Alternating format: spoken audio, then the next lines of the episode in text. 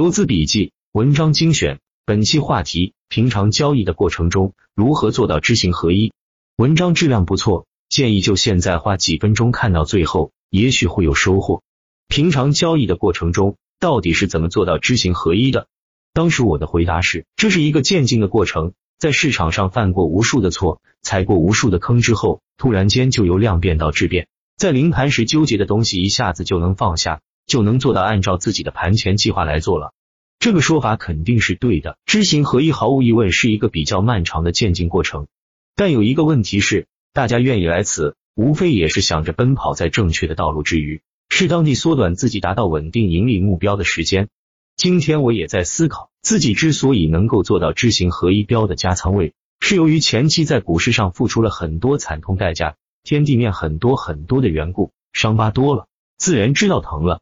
但如果大家看我的文章学后，还是要耗费这么多时间和精力，还是要完全复制我过去的曲折道路的话，那么学了还有什么意义呢？除了提高大家对龙头战法的认知之外，还要寻找一个能够迅速锻炼大家知行合一能力的方法。首先说一下，短线交易是一项竞争非常激烈的游戏，推荐看盘复盘软件用打板客网交易系统一点六四版，这样能在气的方面领先大部分网友，起码能让赢面更大些。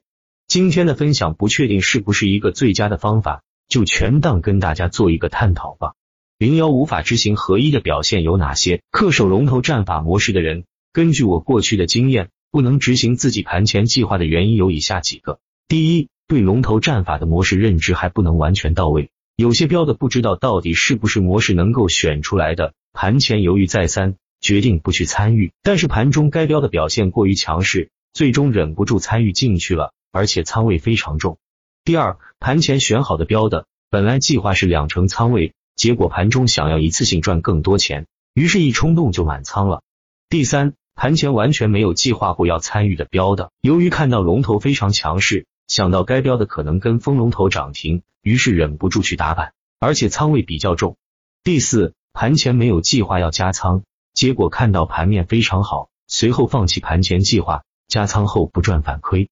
第五，盘前没有计划要加仓，结果中途卖飞了。看到标的表现很强，懊恼非常，忍不住要买回来，结果股票转跌，吞噬了前面的盈利，又赚到亏。第六，计划当日要执行卖出指令，结果股票低开跌停，舍不得割肉，后面是一亏再亏，无法自拔。很多人没法做到知行合一，也懊悔并反思了，但问题在于第二天割肉之后，又想要搏一搏，用大仓位盈利。挽回自己前面的亏损，结果这又是一次没法知行合一的行为，如此便陷入了恶性循环当中，循环反复，无法自拔。零二无法做到知行合一的内在原因。以上我们分析了龙头战法当中没法做到知行合一的表现，下面探讨一下其内在的原因。首先，我们知道自己之所以进入股市，是要从中谋取盈利的，而谋取盈利本身是一个动的过程，如果没有买入的动作。永远静止不动的话，那么我们在股市上的收益将永远是零。这无形当中会给交易者造成一个压力，或者说是一种焦虑，生怕错过机会，痛失时机。这种内在的心理压力形成了人性的贪嗔痴，这导致在看盘的过程中，交易者无意识的想要释放这种压力，从而缓解焦虑。而缓解焦虑的唯一途径，就是将自己的子弹全部打出去，直到子弹打光为止。内心压抑的人，累积到一定的量能，就会情绪爆发，大喊大叫，从而释放压力。股市里面的交易冲动与此并无二致。你错过了机会，就会内心自责，这种心理压力会累积起来，通过冲动交易的方式进行释放，从而导致自己一错再错。想到了这一层，大家应该会知道，贪嗔痴，这就是人性，这是没法完全抹除的。每个人进入股市，都不是想着游戏其中，而是要分一杯羹。谋取巨额的财富，只要入市这个目的没有更改，那么交易的压力就一定会一直存在。我们唯一能做到的，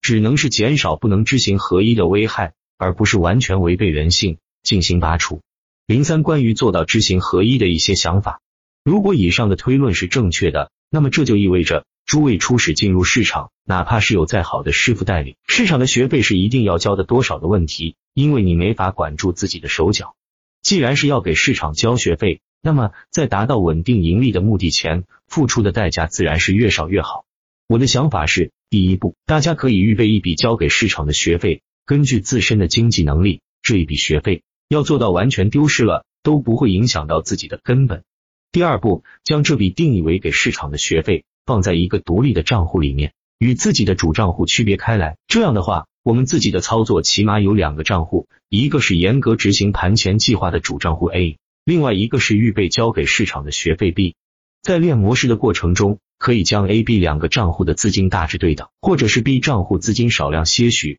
两个账户练的资金都要小。切记，在交易的过程当中，如果手痒了，想要违背计划操作，就动用 B 账户。这样的话，如果标的涨上去了，你就不会产生严重的踏空心理。如果只有一个账户，你很可能就忍不住要满仓操作了。而有了 A、B 两个账户后，你只需要记住非计划内的操作，就动用 B 账户来做，直到 B 账户资金亏完为止。其实这种分开账户的行为，无意间也让自己控仓规避风险了。我们来看看这个设想能不能解决以上提到的不能知行合一的六个表现。第一，盘前犹豫不决的标的，后来决定不做，盘中强势了，动用 B 账户来做，万一做错了，此时 A 账户还能保持盈利。这会给你坚定模式带来信心，如果做对了，还会带来一笔意外之喜。第二，盘前计划用两成仓，可以用 A 账户执行，B 账户同步。实在忍不住想要加仓，就只用 B 账户来做，到时候万一产生大亏损，就由本来预算交给市场的学费 B 来承担，这不会给自己带来太大的心理压力。第三，盘前完全没想过要做的标的，盘中临时起意就动用 B 账户来做，做对了。意外之喜，做错了用交给市场的学费承担。第四，盘前没有计划加仓，结果盘中实在手痒，那就用 B 账户来承担，错了就算是交学费，对了算意外之喜。第五，同理，卖飞了，实在很想买回来，就用 B 账户来做，错了就算是交学费。第六，要解决这个问题很难，在实行交易的时候，如果 A 账户按计划买入了，有条件的话。也可以动用 B 账户同步买入同样仓位配置。计划卖出的时候，如果犹豫了，A 账户无条件执行计划卖出，此时 B 账户还留有仓位，起码不会有严重的卖飞心态。比如周五的雅本化学，如果担心早盘卖出后面会冲高，可以用 A 账户执行早盘卖出计划，B 账户尾盘跌停卖出，结果一对比，优劣自然就一目了然了。以上的做法循环往复。直到 B 账户的学费枯竭为止，所以说要适中。一开始 B 账户就要当学费看待，在这个过程中，你会无数次的坚定执行 A 账户的信心，把所有的漏全部甩给 B 账户，最后成效一目了然，也就能够百分之九十九点九九的遵循模式了。付出了 B 账户的学费，养成一个遵守纪律的惯，我想这个代价还是值得的。这样的操作，坚持一年的时间，大概在 A 账户当中。就能养成知行合一的习惯了，起码要比单纯一个账户去练难度小很多。以前我也做过计划控仓就将资金转出来或者购买国债，但效果不是太明显，后面一样有忍不出手的行为，倒不如干脆不要完全限制人的劣根性了。有条件的不妨试试以上的设想，但是要切记，留在 B 账户的资金一定要小，至少不是救命钱。